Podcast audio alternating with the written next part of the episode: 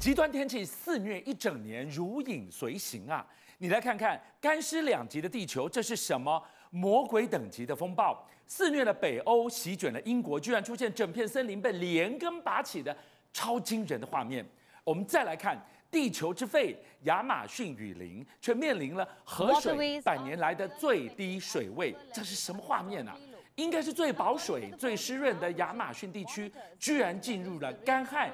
野火的前所未有的紧张时刻，很多中国人呢，他们现在都在期待着初雪的来临。那我就来带大家去看几个中国大陆已经初雪出过初雪的地方。第一个是在黑龙江的漠河，哎，这个城市啊很特别，因为我一定要跟大家讲啊，全中国最北的城市就是漠河了。它现在的温度是负八度。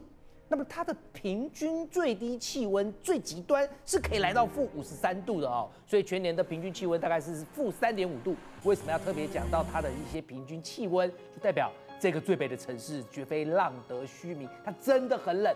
那现在因为迎来了初雪，有去这个呃赏赏景的这个民众就讲，他说我也不晓得说漠河会不会下雪啊，就没想到我大概十月十四、十五号来这边，突然嘣一下就下雪了，被他刚好看到这。第一幕的初雪，那么另外一个镜头我拉到西边的西藏，在西藏的自治区，这个初雪就跟刚刚漠河的景象有点不太一样。大家知道“霁”这个字吗？“霁”就是指雪下完之后天气变晴朗，就是现在这个。好，所以以后只要听到“霁”这个字，这个景象就代表这个字的意义。下雪之后变晴朗，你就会看到什么？云海，你还还会看到雪景。我再带大家去看，回到东北地方的吉林。吉林的初雪很重要哦，因为吉林如果没有下初雪，没有赶快来下雪，没有正常的迎来雪的话，我看他们吉林生意不用做了。怎么说？我先来讲啊，你看看现在吉林的雪，这个来的初雪可以说是来的恰到实处，因为现在他们很多叶子都还是红的，可是雪就已经下在上面了。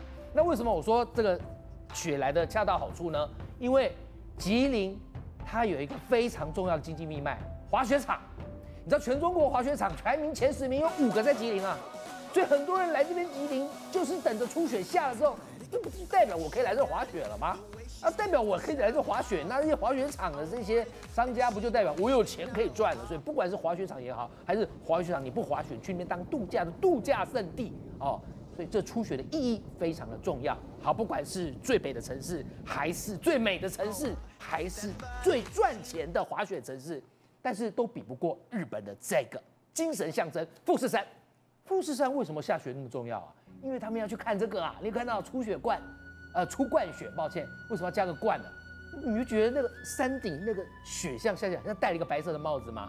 你知道出冠雪代表什么意义吗？出冠雪只要一来，民众只要一看到下面的吉田市就会宣布出冠雪来了，我们这个富士山雪庄哦，迎来了雪庄年。那代表你的日本天气整个都要变冷了，你像北海道，北海道的那个大雪山雪国家公园也变冷了，东京也变冷了。所以讲到这边，有没有发现，讲着讲着，冬天的寒意已经渐渐的逼近，因为初雪的来到，提醒我们冬天正式降临。冬天不是已经越来越接近了，怎么还会出现这样魔鬼等级的风暴呢？继续这段画面，我们要给大家来看到的是北欧跟英国。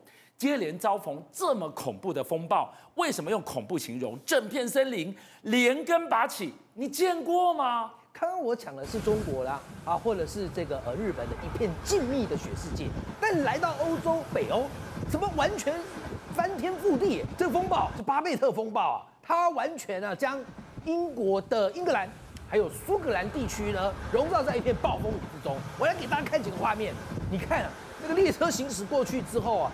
你会发现左边的那个海浪的海水啊，仿佛已经都要打到列车。我才讲着讲着就打到了，哦，还好列车已经过去了啊。那不只是像是我们说的英格兰地区，还有苏格兰。你知道苏格兰那边呢？因为它有很多的是海岸边，所以在市区里头已经是水流成河，车子的很多民众呢，车子来不及车，因为他更不晓得巴菲特的风暴会这么的强，这么的大，淹水会这么的是深啊。所以呢，现在救援队呢也出动了。搜救组赶快去市区救人，车算了啦，顾不了了。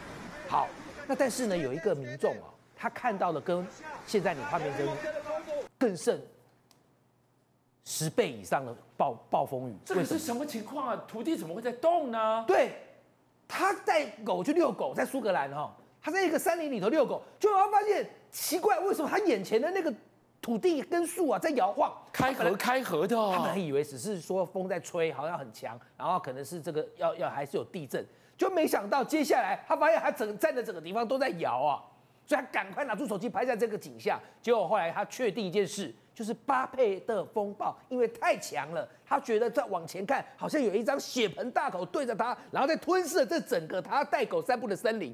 你知道那个狗为什么刚刚往那边跑吗？他不是去看说发生什么事，他吓到了，吓到了，他原来的地方人都吓到了，地在动嘛，是土地突然在动，包覆到他的脚，狗的脚啊，吓一跳要跑掉了啊。对，然后呢，大家这个。呃，遛狗的主人就讲，他说我我觉得哦，除了血盆大口在吞噬整个身体之外，我觉得那个大地感觉就是在呼吸一样。好，那另外再给大家看另外一个奇迹，就是泡沫海。大家有听过泡沫海吗？什么叫泡沫海？原来就是。哇！化学污染还是环境污染？怎么有这么多的泡泡？哎，是因为那个海水哦，它不断的被暴风雨冲上岸。对，暴风把它冲上岸，再把它卷回去，再冲上岸再卷回去，结果就形成泡泡。哎，就有狗狗在这里，有两三只狗啊，那狗主人带它来啊，是，他们还以为自己是可以洗什么泡泡浴。这个画面我要是不讲它是海水，你真以为这是不是可能出现了化学污染、环境污染，还是说真的狗狗主人是给它洗澡？都不是，就是因为巴贝特的风暴，都是一场风暴造成的。对，好像海水吹来吹去，吹来吹去，所以形成泡沫哦。好，那我再再再回到市区去看，在苏格兰市区有一辆车，车上有好多好小孩，他们就拼命在那里尖叫，发生什么事情？怎么会这样子？你看，哦，真的害怕，不然就偷偷拿手机出来拍。你没有发现这个校车那个水拼命的在淹上来吗？我刚不讲吗？我说不包括了英格兰地区、苏格兰地区，他们这些水，很多民众已经好久没有见过这么大的淹水了，这么大的涝了，所以一就是猝不及防啊，所以大家才会很害怕。那我再带大家去看到回到海边的景象，在英格兰的南岸，英格兰南边海岸呢，它出现了这个大浪不断打上来，结果出现什么？大家去看哦。你有没有看到在中间有一个那刚刚灯塔要被现在看到掉了？对，因为这根灯塔还在那边摇摇欲坠。刚刚是因为被整个海水给包覆的，所以你看不到。好，我告诉你，海岸边还会看到什么？钻井平台。这钻井平台你是要靠什么？靠八根毛固定。是，但这个钻井平台却在那里摇晃，因为它八根毛断了四根。所以现在呢，那个海岸巡防人员呢，要赶快去救这钻井平台上的四十五人，不然钻井平台很可能会倒掉。你就知道巴贝的风暴多大。这个是英国的风暴给大家看到，真的是都要冬天了，怎么出现只有在夏天你才看得到的这么可怕的灾情？我们再给大家看到是一样要冬天了。中国广东啊，三八台风肆虐这个地方，这个画面三八几乎把它垮鬼啊！所以这个也是一个种奇景的，只是这是人造成的。广东。广东也是出现暴雨，然后结果呢，就有人在吊车啊。那为什么要这样子？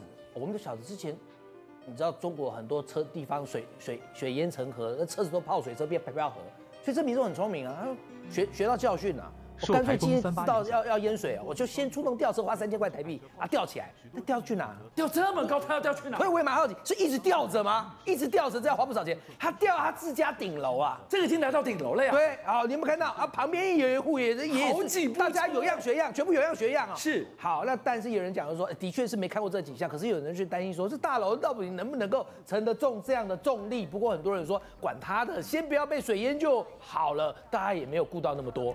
看画面，看热闹，不止热闹，再来看到真是会惊心动魄。